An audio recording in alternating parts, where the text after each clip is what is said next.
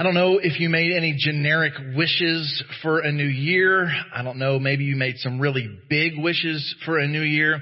You know, the generic one is we always wish for world peace, right? That, that's the generic, uh, kind of, uh, beauty pageant answer. What's your wish? I wish for world peace, which is quite a wish, right? That's a pretty lofty, I don't know if you've watched any news or read any news lately, World peace is, is quite the reach at this point. But when we are trying to navigate world peace, we'll, we'll hear these stories about how some kind of politician or powerful dignitary will bring together these two sides that are in political conflict or uh, maybe even military conflict, and they will have a peace talk, right? They'll come together in some neutral place to have a conversation to see if they can find a way for peace. What I would submit to you this morning as we walk into a new year is the Lord's table is where we have a peace talk. it's where we come together to discuss what Christ has done to purchase our peace. And as I look backwards, I don't know about how many of you would, would resonate with this. I found myself not reflecting on the last year. I found myself reflecting on the last two years right? Because it's a bit of a blur, right? And what I believe we could use a healthy dose of is the peace of God. And the thing about that need is I believe it's available this morning. And not generic situational peace, and maybe not even relational peace, I'm afraid, but I believe spiritual peace is available on the authority of the cross and the empty tomb. I believe peace is available to us today. We'll look at the text in a minute, but there is one verse I want us to look at this morning to kind of set the tone. Uh, Ephesians chapter 2 verse 14 says, Christ himself has brought peace to us. Some translations of that say Christ himself is our peace. And so here's the whole sermon in a sentence while, while you're still awake, let me say this. Here's the whole sermon in a sentence. And this is one of those things that doesn't sound profound enough to be said with this much enthusiasm, but man, I think it needs to be said. There is no lasting peace apart from Jesus. And I believe, I mean, I like believe, believe, like down in the soul, believe that the more that we pursue the person of Jesus, the more we experience peace. The more that we pursue the presence of Jesus, the more we experience peace. The more that we live in the purposes of Jesus, we experience the peace that he offers. And I think far too often we want to experience his peace apart from himself. And that will be very temporary peace. So grab your Bible if you would this morning or your tablet or whatever you use. We're going to hold it up in the air as our tradition is and say it together this morning. Since we got a lot of folks still under the covers this morning, you got to say it like twice as loud this morning with me, alright? So let's hold them up and say it together. Here we go. The Bible is the Word of God. The truth of the Bible will change my life. Lord, open my heart and awaken my mind and give me grace to respond. Change me for your glory and my joy. Amen. Please turn to Ephesians chapter 2. I, read from verse 14 a minute ago. That's not actually our text this morning, but Ephesians chapter 2, if you're using a tablet or a phone or whatever, I'm actually going to be reading out of the New Living Translation this morning um, for one specific word's reason. I love how it renders this one word in the text that we're going to focus on a little bit this morning. Ephesians chapter 2, we're going to look at verses 8, 9, and then the heart of our focus this morning is verse number 10. Verse number 8. God saved you by His grace when you believed. Happy New Year. Woof, man. I mean, if that's not good, maybe I read it too fast. God saved you by His grace when you believed. Not when you got it right, not when you became worthy, not when you figured it out, not when you got your act together, not when you kept your New Year's resolutions. He saved you by His grace when you believed. And you can't take credit for this. This is a gift from God. I don't know what you got for Christmas, but I believe that the cross means there's a gift available to everyone who responds in faith, saving grace. And we don't get credit for that. You can get credit for keeping some of your New Year's resolutions. Yay, you. Rock on with your bad self. But saving your eternal soul is infinitely above your pay grade to save. We can't take credit for that. It's His doing. Salvation is not a reward for the good things we have done. So none of us can boast about it. And let's just think about that for a minute. If it were, what if salvation was a reward for the good things that we would do? I don't know anybody who's done that many good things. so even if we could boast about it, none of us can boast about it. I mean, we know each other, right? We've been doing life together long enough. We ain't got nothing to brag about when it comes to His goodness. Right? Keeping it real on this New Year's. so even if we could boast about it, we don't have anything to boast about. Verse number 10 though, this is our focus. For we are God's masterpiece. We're going to focus on that word in just a minute. He has created us anew in Christ Jesus so we can do the good things He planned for us long ago. I want to talk about masterpiece this morning. Christ Himself is our peace. Christ Himself has brought us peace. And this morning, I actually have four points. I try to not do that. That's not how I try to preach, but I've got four points this morning. So all of you outline takers who are a little more on the OCD side, right? Happy New Year from my heart to yours. We have four like actual points that will be on the screens this morning. And if you don't know what I'm talking about, don't worry about it. Um, the reason I don't use points is because I'm talking to the most of you who are like, what's he talking about? Anyways, so a masterpiece. Here it is. We can experience masterpiece because he has made us a masterpiece. See what we did there? We can experience masterpiece because he has made us a masterpiece. That, that word there, and this is the main reason we're using the New Living Translation this morning. Uh, there's a handful of translations that render it um, handiwork. Uh, maybe you grew up in the King James. It uses the word workmanship, right? But workmanship doesn't sound as elegant to us. That's why I love the rendering of the word masterpiece. Because the word here, we're going to talk about a little bit about the original language for just a second. We're not going to get super academic, so don't check out on me, okay? But in the Greek, this is the word poema, where we get the word poem. This is a work of art. This is a masterpiece. That is what we are in the handiwork of God. Because here's the thing. I can make something and call it a masterpiece. But those of you who know my handyman skills, why are you already laughing? it's not going to be a masterpiece. Not by anybody's, sta- maybe by my mom's standards. That's so, pre- it would be the kind of thing only a mother would love. Yeah. But the God of the universe doesn't make junk, right? He's created a masterpiece, his poem to the universe in us. This word, poema, is only used one other time in the New Testament.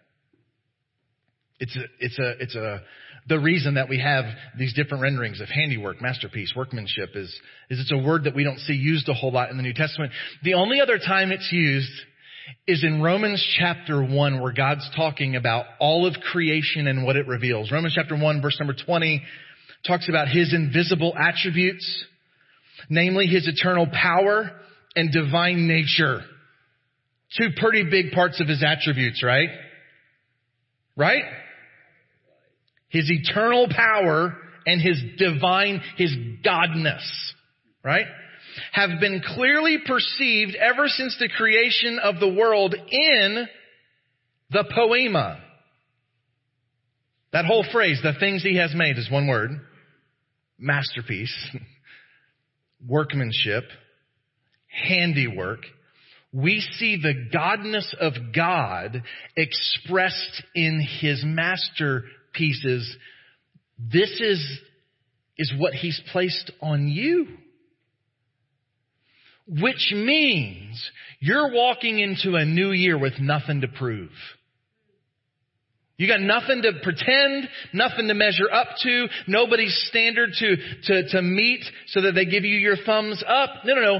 You're a masterpiece of the sovereign God. And one of the negatives, I, I, think New Year's resolutions are a wonderful thing. I think examining our lives and, and, and walking forward is always a healthy and wonderful thing. One of the negatives of that though is it just becomes another avenue for the enemy to suck us into the comparison game. Because we start looking at not how do I want to improve my life, it's how do I want my life to look more like theirs because they seem to have it all together on social media, which we know is always completely accurate. And here's the glory of it all. With all of your strengths and weaknesses, you're the handiwork of God. You're the masterpiece of God. You don't need anybody's approval today. Chasing after the never ending, I'm good enough is from the enemy himself. Here's what comes from God. You're a work of art.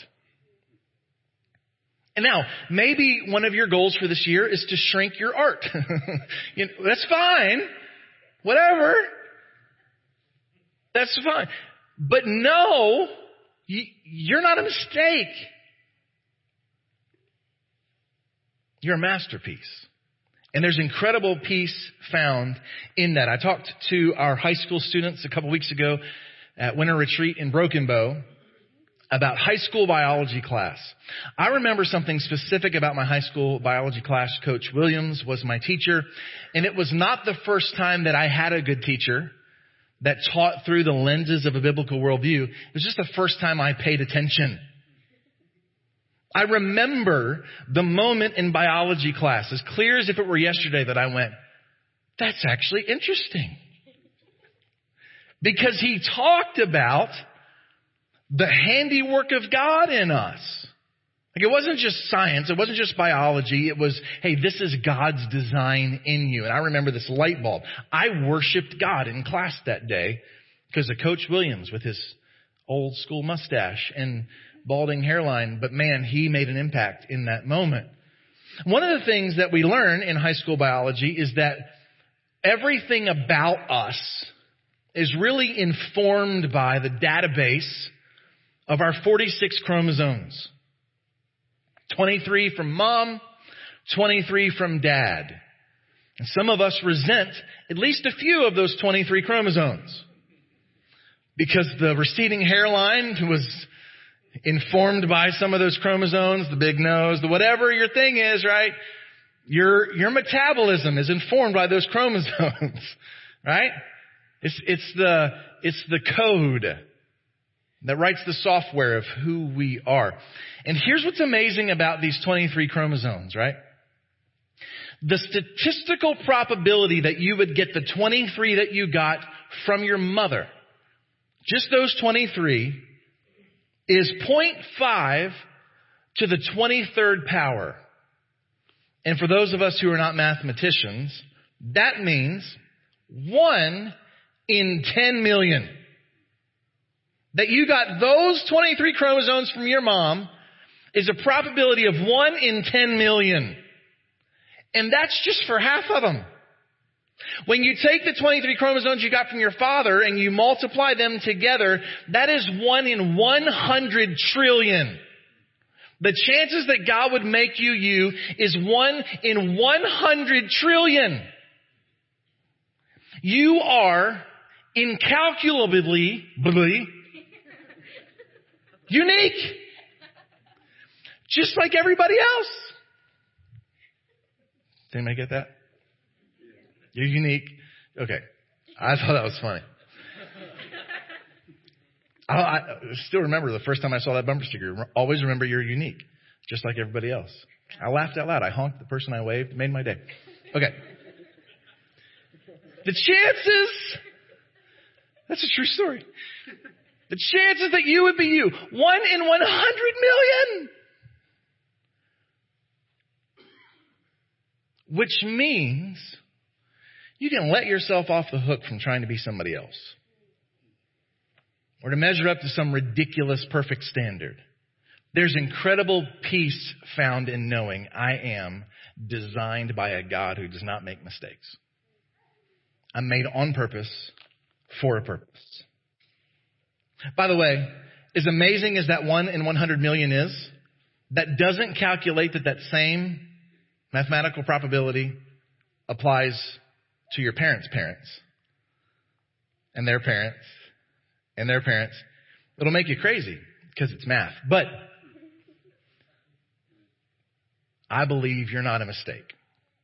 On the authority of the scriptures, I believe that you can experience a masterpiece because he's made us a masterpiece. But what I love about this verse is it says he's created us anew in Christ Jesus.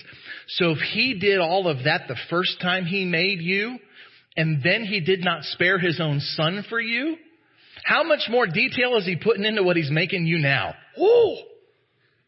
Amen. God's up to something in you, and there's great peace found in that. We're going to speed up for the next three points because we're going to rush towards the Lord's table together now.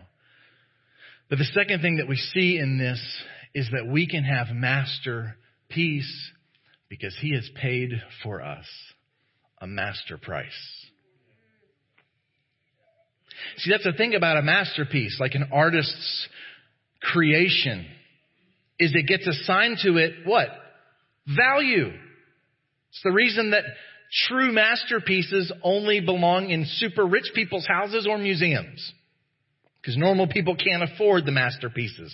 We get prints of the masterpiece or plastic recreations of the masterpiece. But because he's designed us with such intentionality and wonder, he assigned a value to us that was worth the life of his son. The broken body and shed blood of Jesus shows you how much you're worth to him. That's the price he paid. Is that incredible? We had some of the guys from our high school basketball team over at our house last week, a couple days before Christmas, and they went outside and started shooting around and acting like they were studs and whatever. And it's so sad. And they were like talking trash to each other as they lowered the goal to like six feet. And they're like, seriously, it was like Fisher Price height of a goal. And they're like, what's up, man? I'm to dunk on you. And then they still couldn't dunk on each other. It's the saddest thing I've ever seen in my life. But here's the thing about the price that was paid for us. Because of the holiness of God, there was no bargain basement deal to be made. His standard will not lower. He will not lower the goal. The standard demanded the perfect sacrifice of his son. Because none of us have ever perfectly kept our New Year's resolution lists. Because no matter how hard we try, we really don't have anything to boast about. Which is why the Apostle Paul said, if I'm going to boast anything, I'm going to boast in the cross of Christ my Lord. There's such great peace in knowing that God's called me a work of art and then proved it by what he paid. But there's more to the verse. There's actually two parts to this verse. The first one is about God's work in us. The second part of this verse is God's work through us. Namely, there is master peace found in knowing that He has purchased for us a master purpose. Right? I, I, I, I, I don't think this will be a shock. I'm not an art connoisseur. I don't understand it. I, I, I think art is cool. Like I, I'm a think I'm a somewhat artistic guy. Like I, we go to the Metropolitan Museum of Art and I'm like, that's great.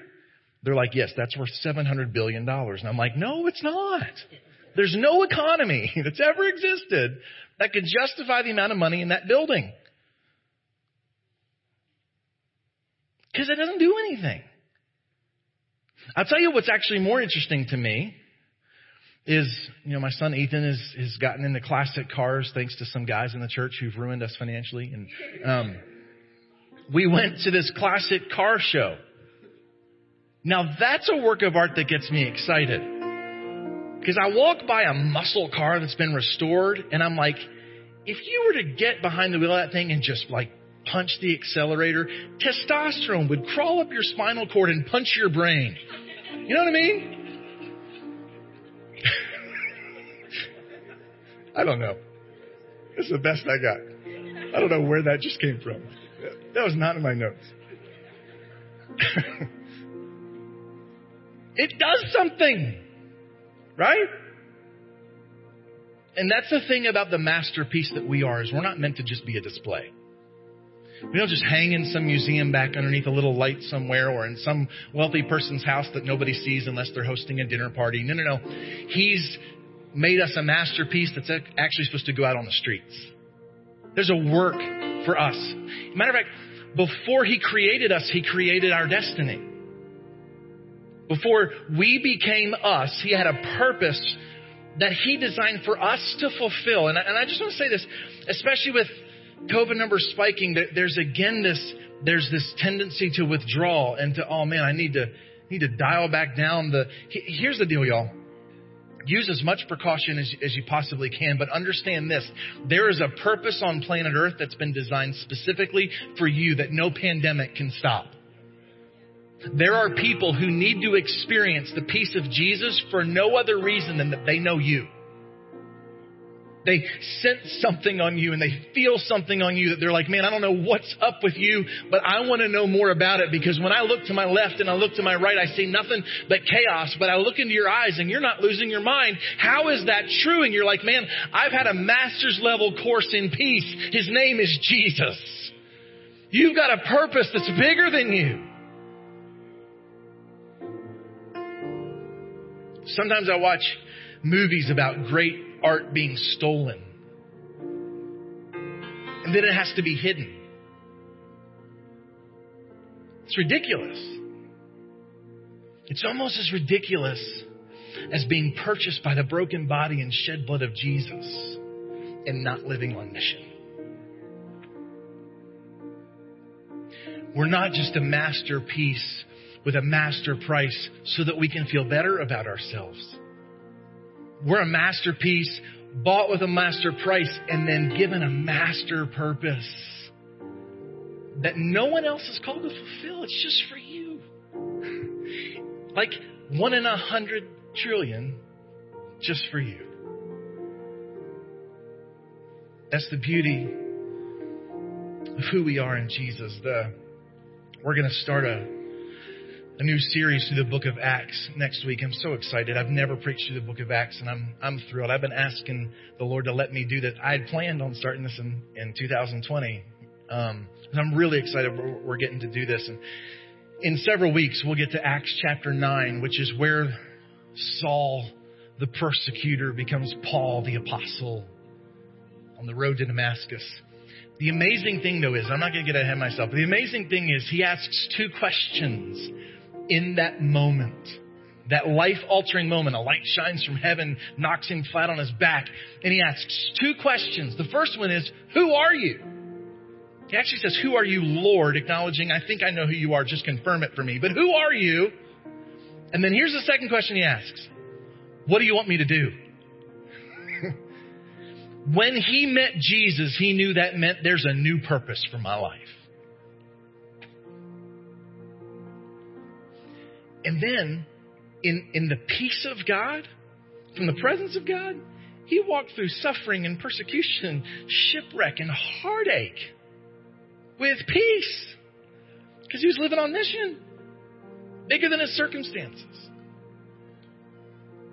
Masterpiece, because we're a masterpiece, bought with a master price, purchased for a master purpose. And then here's the exciting thing we can have masterpiece because we are connected to the master's people.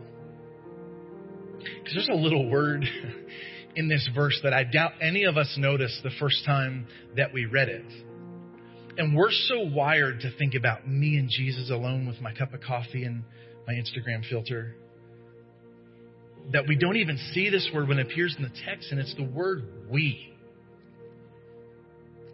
We are his masterpiece. This thing that God is building among the people of God and the family of God, this is his work of art. His work of art is the most unlikely thing you could imagine because it's people from all different backgrounds and economic standards and ethnic backgrounds and family experiences and, and, and, different ways of life and different kinds of jobs and different communities and different neighborhoods and different education levels and different careers and God's making them one people. So here's the beauty of whatever 2022 is going to face. You are valued.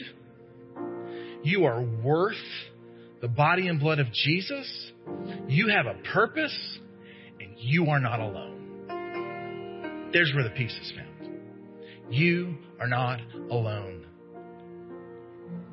We're part of the family of God. The people of God, this, this thing called communion that we come together to this morning. I'm almost done. Another Greek word, the word communion, is the word koinonia. If you've been around the church for a while, you've probably heard that word before. It's a word we use for fellowship. It's the word we use for connecting. The reality is the word koinonia is most appropriately translated participation which fits with what the apostle Paul said about communion. In 1 Corinthians chapter 10 verse 16 he said the cup of blessing that we bless is it not a participation in the blood of Christ? The bread that we break is it not a participation in the body of Christ? Communion is our common union in the body and blood of Jesus it's the thing that brings us together. And so I want you to look underneath the seat in front of you and I want you to grab the little cup. Don't open it just yet. But I want you to grab that and hold it in your hands. And here's what that is. Everybody got it? Everybody have it in your hand? You ready? You know what this is?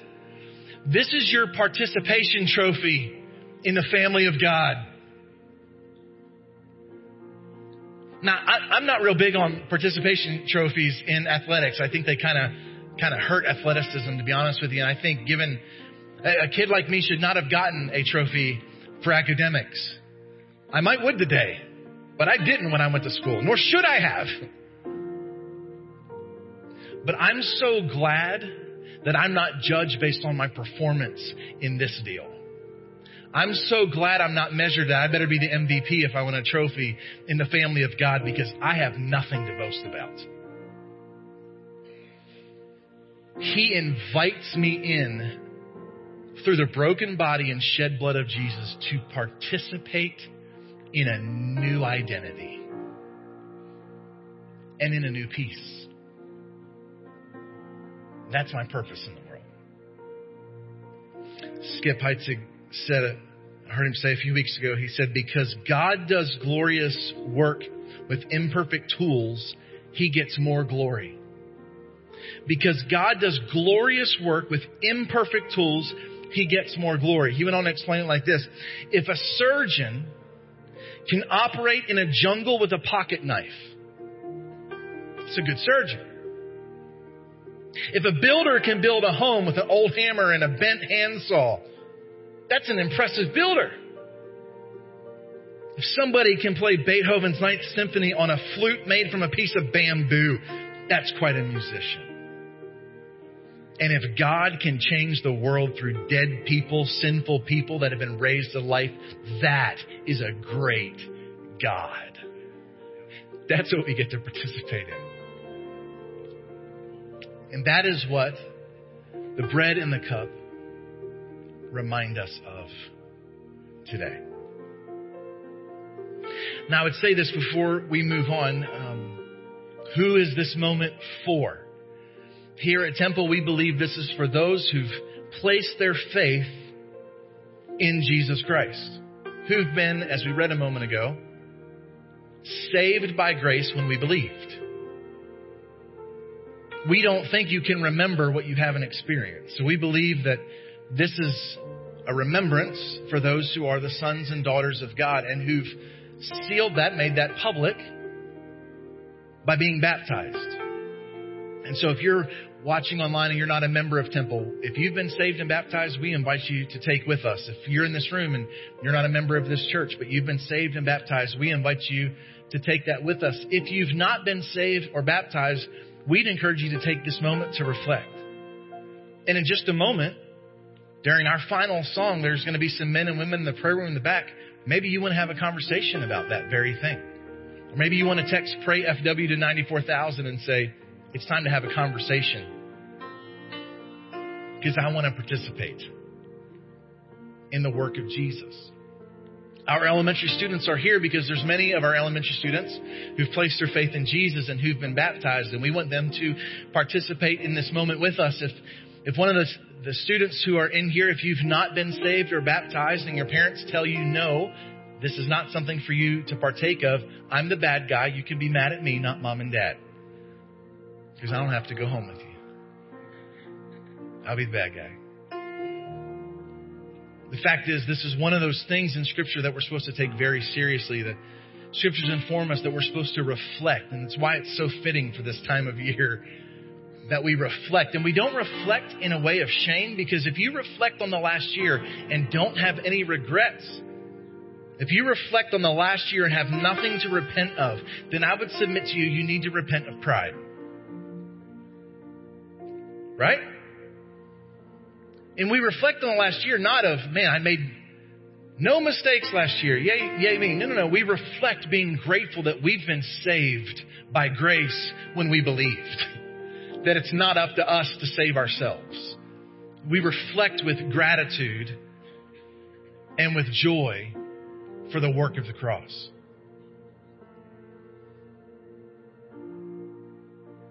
And then in that, I just think the simplest but often unlooked moment is a heartfelt, focused thank you. This is a great moment before we run into another year to stop and say, God, thank you for the peace that's been purchased for me through the broken body and the shed blood of your Son.